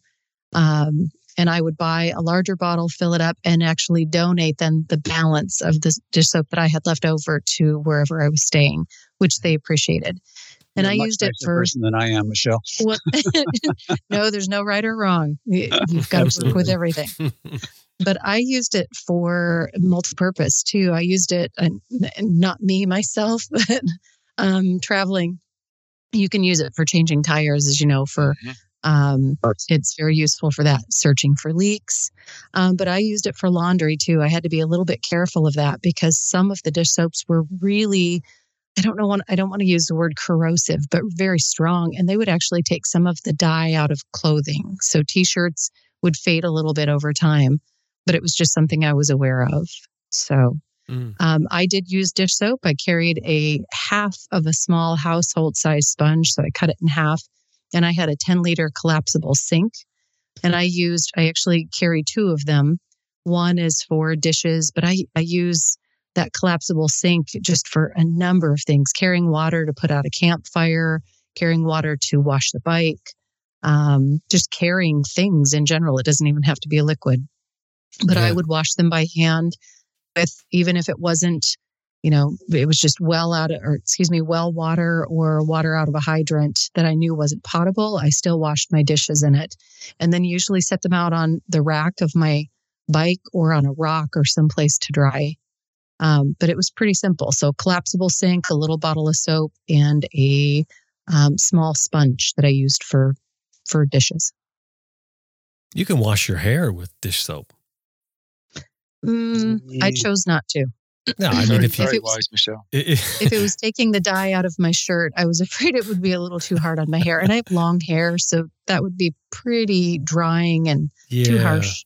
I guess I, I I don't have long hair, so I don't have to worry about that. But I mean, I, I've used it for for everything, for washing everything. It's great for washing your hands. Get for great for getting grease off your hands. And I was going to mention a little tip. We also Mm. carry a collapsible bucket. Um, you can get them all different sizes. It's best to get a um, like look at your plates and make sure they're actually going to fit in there. With using it to, to haul water, any anyway, you should always wash the bucket out because it builds up grease and stuff from washing your dishes in. So if you're going to carry your fresh water with it, you want to give it a good scrub the the bucket itself to make sure you keep it clean. Any- Anybody else? What, what are you using to clean your dishes? We do pretty similar, but I, I don't like using a sponge because sponges, I've been told, are a great way to harbor all kinds of b- bad stuff that grows in there. I just use a rag, um, like a, a small dish rag, and that works just great. And you can definitely dry it out thoroughly. So in the sun with everything else drying. But basically, it's, yeah, same thing. Mm-hmm. Yeah, we use um, one of the green scrubby um, sponges, but um, uh, when if we're um, washing clothes, then uh, we'll, you know, when we when we've put the, the clothes through the first wash, then we'll we'll give it a good wash in in that, um, and every so often we'll just boil it for a few minutes, and that gets rid of any of the gunk from it. I thought you were going to say you use your clothes to wash the dishes because you're it's a double purpose thing, right? Oh yeah, absolutely. go. Yeah, I'm hardcore, Jim. Hardcore, definitely. That's a good idea, actually. Though you think about it. Mm. I don't Sorry, know what Sam. you guys. I don't know what you guys are talking about. You know, if you especially to traveling with mates, what are dishes? What do you want to do them for? You know, eat out of the can. Eat out of the can. So, so you're one of those guys who just puts the like pops a little hole in the can, puts it down on the on the exhaust, and uh, rides with that for a while, and then opens the can up. There you go. I, I, I've seen I've seen guys do that. Yeah, but you know, we, we actually met some guys traveling across the Simpson Desert on um, trail bikes, and they were uh, all they had was backpack and no backup vehicle or anything like that. And they were eating um, those you know, those small cans of tuna. That's all they had to go across the desert with. And um, they would actually crush their cans up and take it with you because you can't leave anything in the desert. You have to take it out with you. We were in a four wheel drive, so we took their rubbish for them. But um, yeah, look, you know, depends how you're traveling and who you're traveling with. And when uh, Michelle mentioned about uh, using dishwashing liquid to wash your clothes out, I'm thinking, if that's taking dye out of your clothes, imagine washing your smalls in that and putting it on your skin. Like, does doesn't mm. doesn't feel good to me. Mm. Don't like that. But you can get um, hard soap, uh, like a brick of soap that's designed for washing your hair. Places like um, oh, what do you call it? Oh yeah, yeah, yeah, yeah. Oh, I can't even remember the name of the place now. But anyway, it's all over the world. Um, brick soap that works just great on your hair, lasts forever, and you can also use it for washing your clothes, and it does just yeah. fine. Yeah, mm-hmm. yeah. That's mm-hmm. very compact and it lasts for a long, long time. It's amazing how long it lasts. And so that's the way to go. And if you're if you're camping in wilderness areas, you you should think about what you're putting into the water that you're tossing yeah, out of that bucket. Mm-hmm. You know, if you're putting some some really harsh soap in it, when you should be looking at something that's a bit more um, environmentally friendly. Yeah, you shouldn't even be putting soap at all. I mean, I'm glad you said that, but you shouldn't even be putting soap at all directly into the water. A lot of people think that it's a good idea to jump in and soap up, uh, you know, as far as their, their body goes, and it, because it's uh, they're using biodegradable soap. But the problem is, a lot of the depending where you are, but a lot of the lakes um, it, that are small lakes, they're oxygen deprived already and when you put in this this stuff that's biodegradable it degrades and uses up the oxygen that it sort of depends on especially during the summer months. Again depends on where you are but um, it's it's very very bad. So obviously your your your soap and everything should be taken your water should be taken out of the lake use your soap in the water and then pour it on the ground where it's going to to filter back through into the the ground little environmental ser- Yeah, seriously, Jim. When I've been camping with when I was a kid, we never took anything like that. We used actually used to use sand. You know, just a bit of water and a bit of sand to rub mm-hmm, over yep. your plate and stuff like that, and clean your plate that way, and then just yep. wash it off. Yeah, I was going to mention sand as one the, the, the, where sand sort of comes up short. It's a lot more difficult is when it's greasy. I've used sand yeah, sure, yeah. but sure, sure. when it's Doesn't greasy, work. it's tough. It, it it you it does work eventually, but it takes a long, long time. But again, that's yeah, that's sure. in the water, and technically, you know, you shouldn't be doing it in the water, right? You got to take it out and do it. Yeah, yeah, that's right. One of the one of the things that we do is when we're cooking, let's say um, a, uh, a pasta and um, a, a, stew mix or something like that. Um, I'll put the stew mix onto the plate first, um, whereas at home, I would put the pasta onto the plate and then put the stew mix or whatever on top of it. But by putting the stew onto the plate first, um, then um, I can pour the hot water from uh, the pasta, drain it into the stew pan, and give that a really good shake around while it's still hot. And um, then pour that away, and that makes a big difference too. Um, and if we're somewhere where there is grass, and not only sand, um, then I'll take a chunk of grass, a handful of grass, and I'll wipe yeah. the worst of the grease and so on, and the food scraps out with the grass before, um, you know, then um, using, um, you know, scrubby sponge and, and, soap and so on. Um, if the worst comes to the worst and we're in a somewhere where we're just really short of water, then I'll use disinfectant wipes. But that doesn't happen very often. I do have a mate who believes that um, in the power of ants, and um, he remote camps a lot and always just leaves his pans out and lets the ants have a go at them. That, that's a, a, good idea. You could let the animals come and lick the plates as well. So leave the food on the plates and put it outside your tent. And that's then whatever animals. That in Canada. And it yeah. worked very I well for him until against... a bear visited one night. That's right. Yes, Grant's exactly. training goes against that. no chance. Bears have big tongues. They'll lick that up in no time at all. yep. And then they'll look for more. Wow. Um, a little tip what from us that we came to. We uh, have given up on plates. Just use a bowl. That's it. Yeah, we. Yep. Yeah, You've got to have a bowl along anyway, because you're going to have all kinds of stuff that works only in a bowl, like soup. But um, everything else will toss in there too, just fine. So yep. no plates makes that a lot less, a lot more compact, a lot easier to clean. One, just one thing to clean. Both sides. How about cooking? Uh, campfire, gas stove? Uh, campfire, forget it. Gas stove. Hang on a minute. Um, Brian got the hit the nail on the head here. I mean, solar, it's just fantastic. As you're riding along, you know, you just put your you, you take the label off your tin can and strap it onto the back of the bike, and um, it's hot by the time you get somewhere. Yeah, I know. There's Right. there's tales of the guys with the uh, B, old airhead BMWs. They put a little pot on the uh, on a rack on the just above the cylinder head, so that Mhm. by the time they got somewhere, the tea's ready. Yep, you can do that.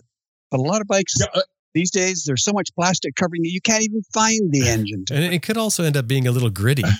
There is a guy Yeah, I met at um, Horizons Unlimited in California, and I think um, it might have been a Triumph that he was riding. Uh, I can't remember for sure. I have to hunt this out. But um, he'd cut a, a side, um, like, like um, a cupboard door into the side of his plastic, and put a shelf inside. And uh, he, he just tucked his tin cans in there, right next door to the uh, to the engine. Closed the door, and um, yeah, off he rode.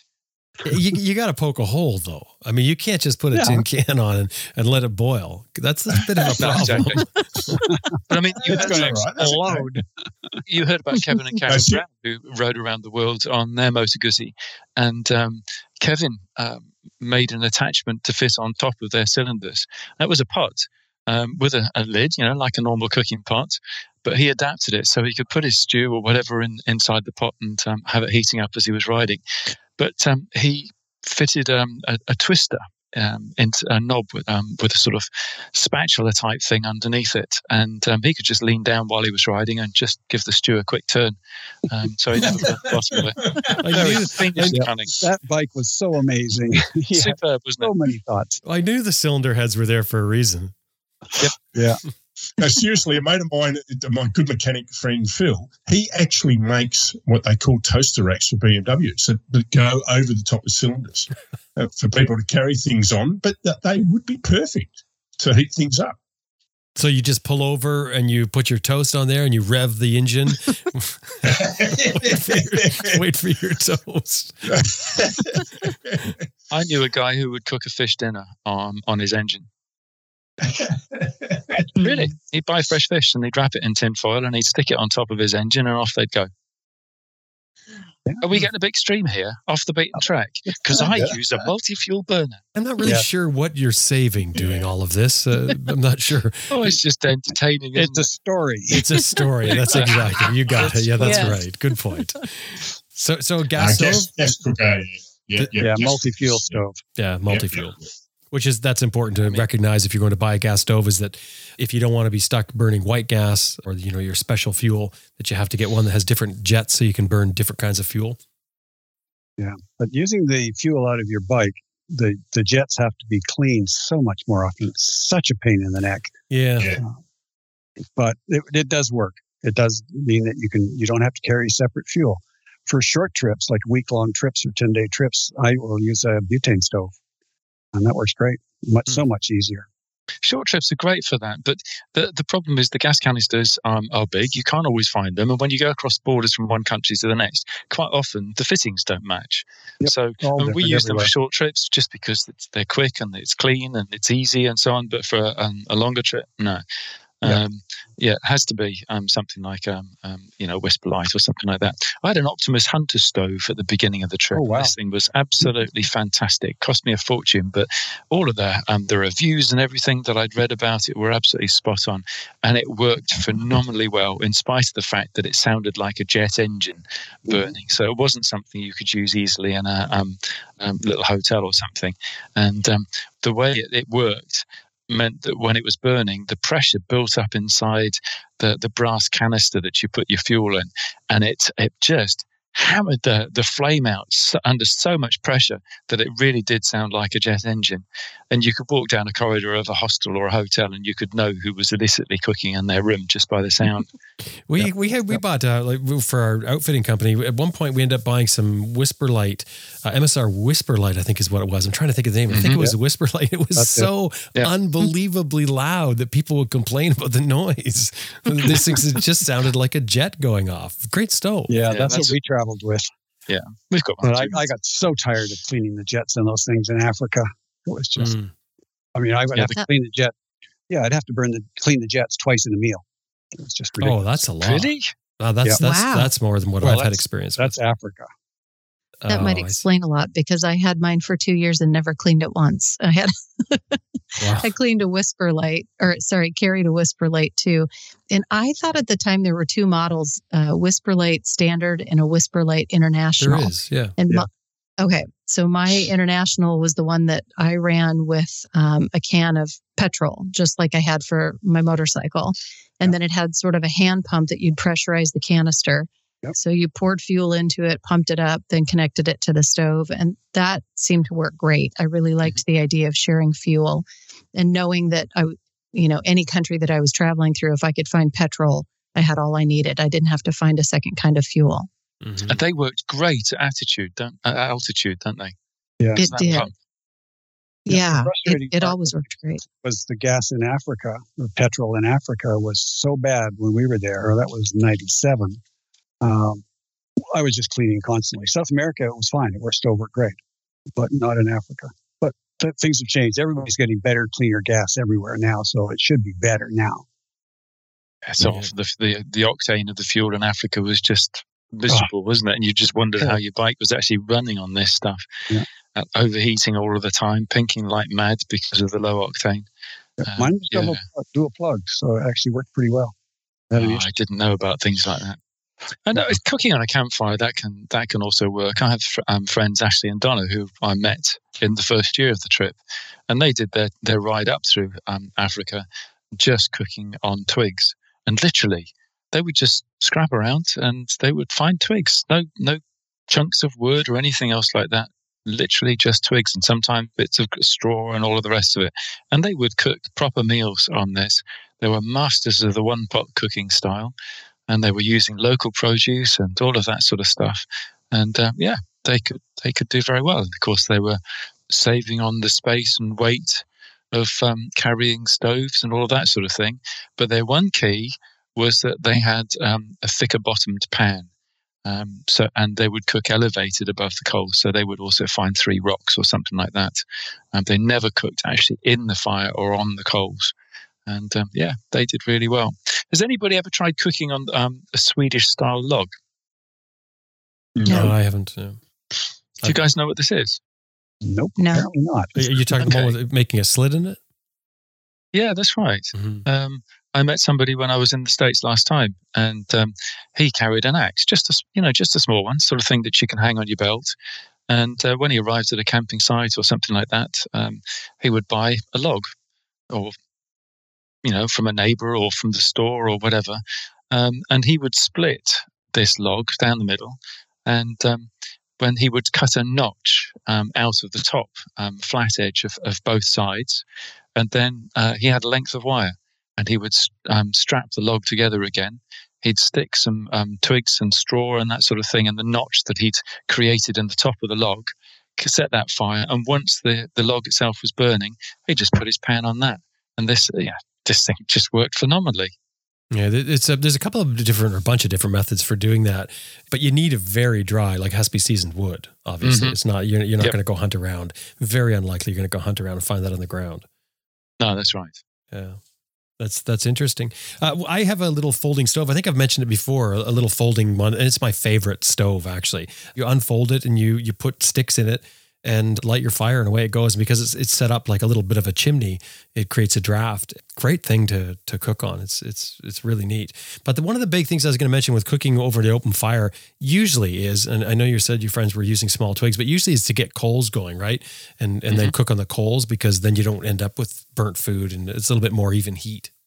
Yeah, but even then, not directly onto onto the coals, Yeah, which is a mistake point. a lot of people make. Yeah, Um, that's right. elevated above. There's loads of heat coming out of that. Even if you've only got half a dozen coals underneath, it's quite incredible how much heat there is. More than enough to cook. hmm And it's a it's a type of cooking. Well, I guess really all camp cooking is, but but especially when you're using that, it's type of cooking you, you're hands on. You can't walk away from that.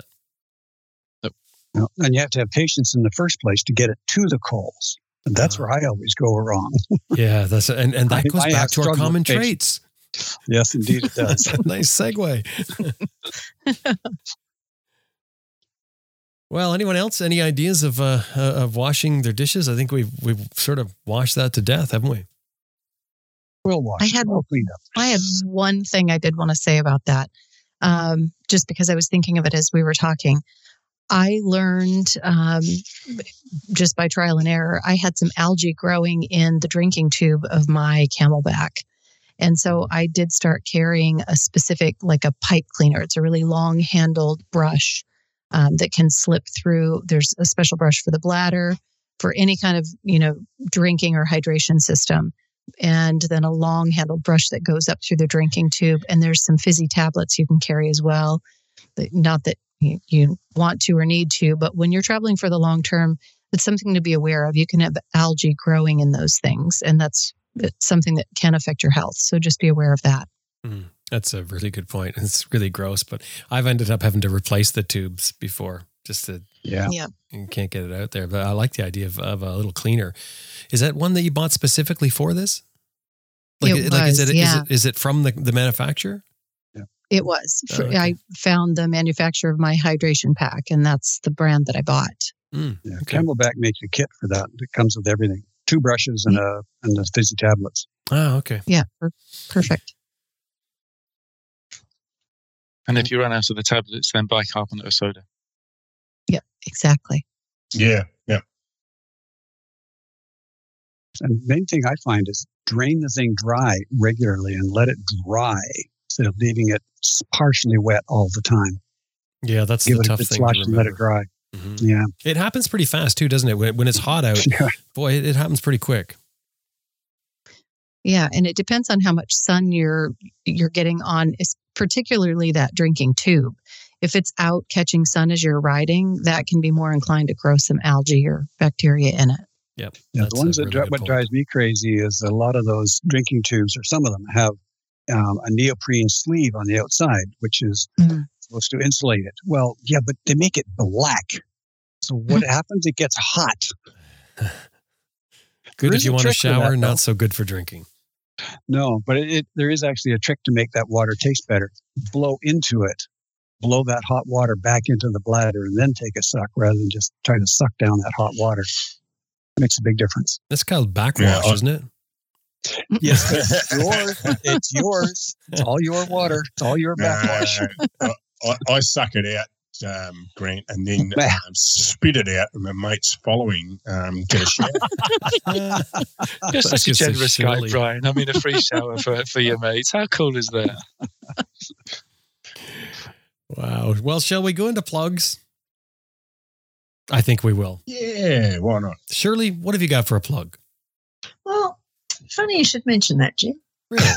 I actually have a plug today, and it's a plug for Sam and his book, The Moment Collectors. We're waiting patiently, or not so Not so patiently—to no. see a copy of it in our very own little hands. But anyone who's ever been interested in reading about travel, this is the book for you. We've written in it Michelle, the lovely Graham Field, and bucket loads of other people. Oh, and Sam, of course and you can get it through Sam's um, webpage, can't you, Sam? And all good, all good online book outlets everywhere. Yeah, too right. Thank you very much, Shirley. That's really nice of you. What, what's the website? Um, sam-manicom.com. And it's um, also available via the book depository. They do free worldwide delivery.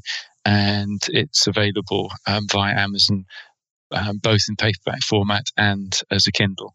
And um, if I finally get my act together, then it'll be available on um, Nook as well. Um, so yeah, uh, the the reviews that are coming back in, we've we've had a couple now, and um, uh, um, it, I think um, it's it's th- there's this is one um, one sentence from one of the reviews that came from Overland magazine, and um, they say, um, "I realise that this may sound a little unconventional, but this is a publication that somehow oozes warmth and invites you in." And I just thought, "Wow, how cool is that?" Oh, really So nice. yeah, fantastic That's- writing. That's great. That's great. That's great. sam-manicom.com. Of course, that link is in our show notes, as is with every episode on, on our website. Um, so who's next? Brian, what have you got for a plug? Oh, I've, I've got a couple of plugs. Um, firstly, um, I've got to thank my um, editor, at, uh, Nigel Patterson at Adventure Rider Radio. Thanks, No, uh, Nige. What? It's I think it's the Adventure place Rider, that she's referring to. It's not Adventure Rider Radio, is it? Uh, no, it's just uh, Australian God, Road Australian- Rider. It's Yeah. early in the morning. We have too many ARRs. Australian Road Rider. It's called ARR. How about that? Is it really? he- Oh, I didn't realize that. I actually didn't he's- realize that. He's he's put me on a diet because um, he's asked me to go and uh, test ride a bike, um, the Royal Enfield 350 Meteor, which puts out 20 raging horsepower. So I'm not eating today because tomorrow I'm going to have to test ride this little 350. So That's um, it. That's that- your diet. The that- one day. that- What an amazing diet. What is it? You've got to talk about this diet. no food, no food. no, it'll be interesting, and um, it'll be an interesting little ride. I'm, I'm, I'm actually looking forward to it because um, little 350s, 100 mile to the gallon, all that sort of stuff, um, could actually make a good adventure bike. Um, so yeah, that's um, a plug for um, uh, Australian Road Rider magazine, I suppose. But also uh, on the weekend of the 23rd, 4th, 5th of April, which is Anzac Day weekend here in Australia, at last, due to COVID restrictions, we haven't been able to run this, but the All British Rally is on at Newstead, which is about 17 kilometres from our house. Um, and this regularly attracts a thousand people. Uh, and this year, I reckon it'll be even bigger because we've had two years of not being able to run it. But all sorts of um, British machines from uh, very early years right up come to Newstead, and uh, there's bands and fantastic time. So I'll plug that to anyone in Australia. If you can get to the All Brit Rally, um, it, it's a great, great event. So uh, be there if you can. Thanks. Well, very good. That's nice to to know that you're enjoying your dwindling summer as ours uh, come, comes up on the horizon. Uh, the green eyed monster comes out. Yeah.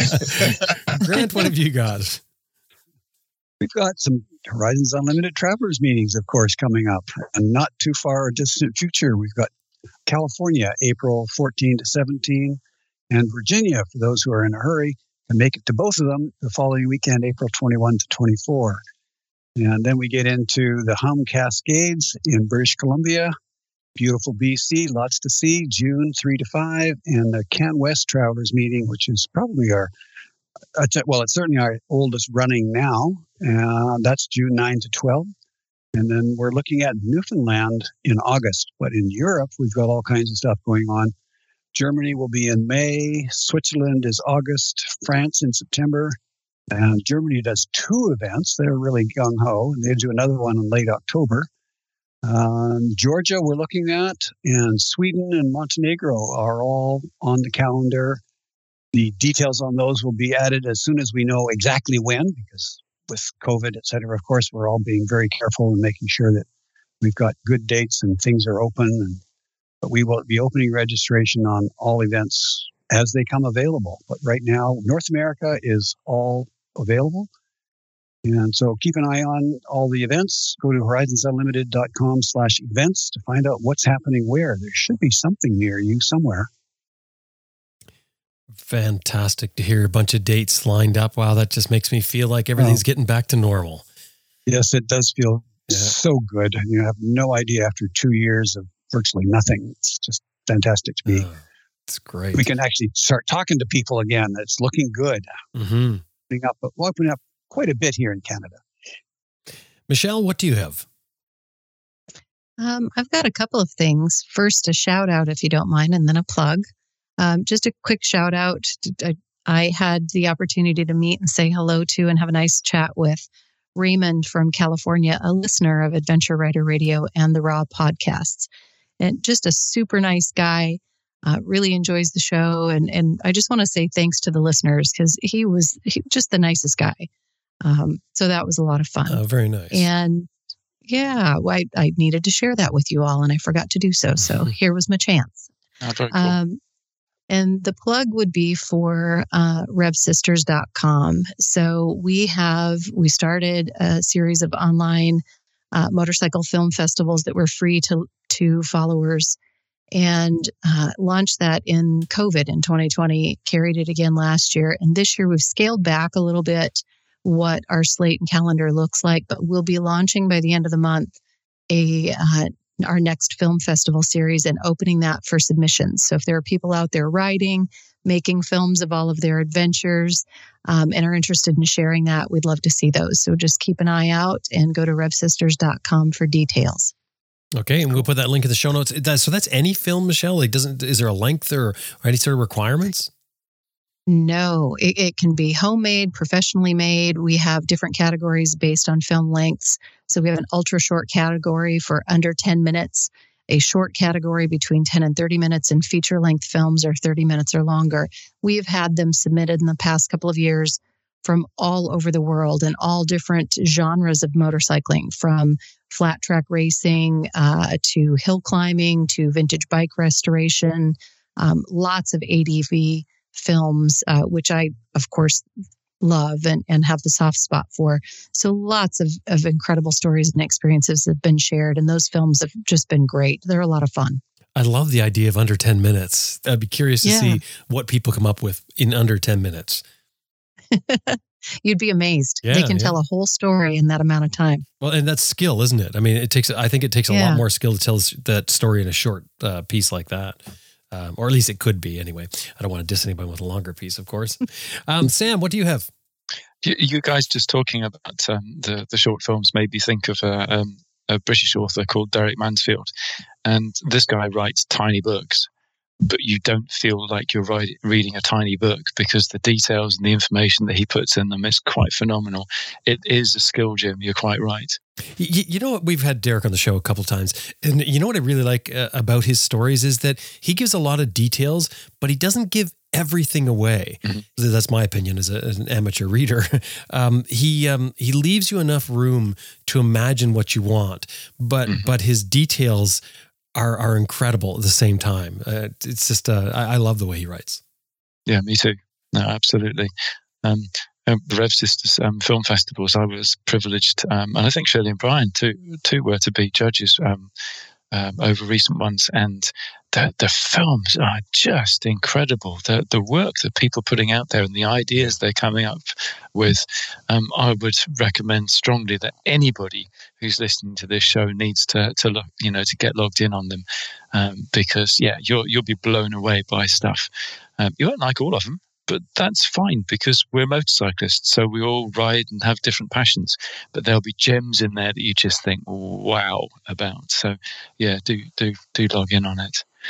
Um, my plug actually is for um, a couple who have been um, guests on Adventure Rider Radio, and um, if you're in the United States, then you will more than likely have come across them at um, various events and so on, um, Overland Expo and BMW dealerships and so on. Simon and Lisa Thomas.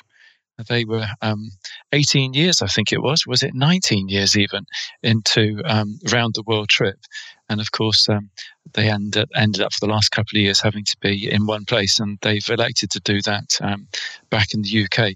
But they haven't been knocked um, as events are beginning to happen again, they're getting involved in things like the Armchair Adventure Festival Boot Camp, which is coming up later this month, and also the Adventure Bike Rider Festival, which is happening in the middle of the summer. Um, so this is really a plug for um, more um, British listeners. But um, this particular angle is um, they've set up something that they called living lens photography. And this is um, a whole range of courses that you can go on at their base in Wales. And Simon and Lisa pass on all of the knowledge that they have gained about photography um, over the years of travel. Because when they started, they, they knew almost nothing. You know, it was a case of pick up any old camera and point it in the right direction and press the button and hope it came out all right. But over all of those years of travel, they learned so much and I'm seeing only fantastic feedback on their courses. So um, it's livinglens.photography. And um, actually, if you're listening, then have a look. Um, do some catching up with what the guys are up to um, via that website. Um, I think you'll be really impressed. Well, I guess with that, that wraps up February for 2020. Thank you very much, everyone. Another fun day. Thank you. Thanks, Cheers. Cheers. Yeah, thanks everyone. Cheers. Bye. See you all later. Well, that wraps things up for this month's ARR Raw. And thank you to my co host, Sam Manicom, starting with Sam Manicom. He lives in the UK. He's got four books and audiobooks that follow his eight year motorcycle journey around the world. His website, sam manicom.com. Shirley Hardy Rix and Brian Rix are from Australia. They also have published their own books on motorcycle travel. You can buy them wherever you get ebooks at their website, aussiesoverland.com.au. Michelle Lamphere is a moto traveler that also has a couple of great moto travel books The Butterfly Route and Tips for Traveling Overland in Latin America. Both of those titles available on Amazon. As well, she has a motel for us motorcyclists and anyone else called the Chalet Motel. You can find out more about that at chaletmotelcuster.com.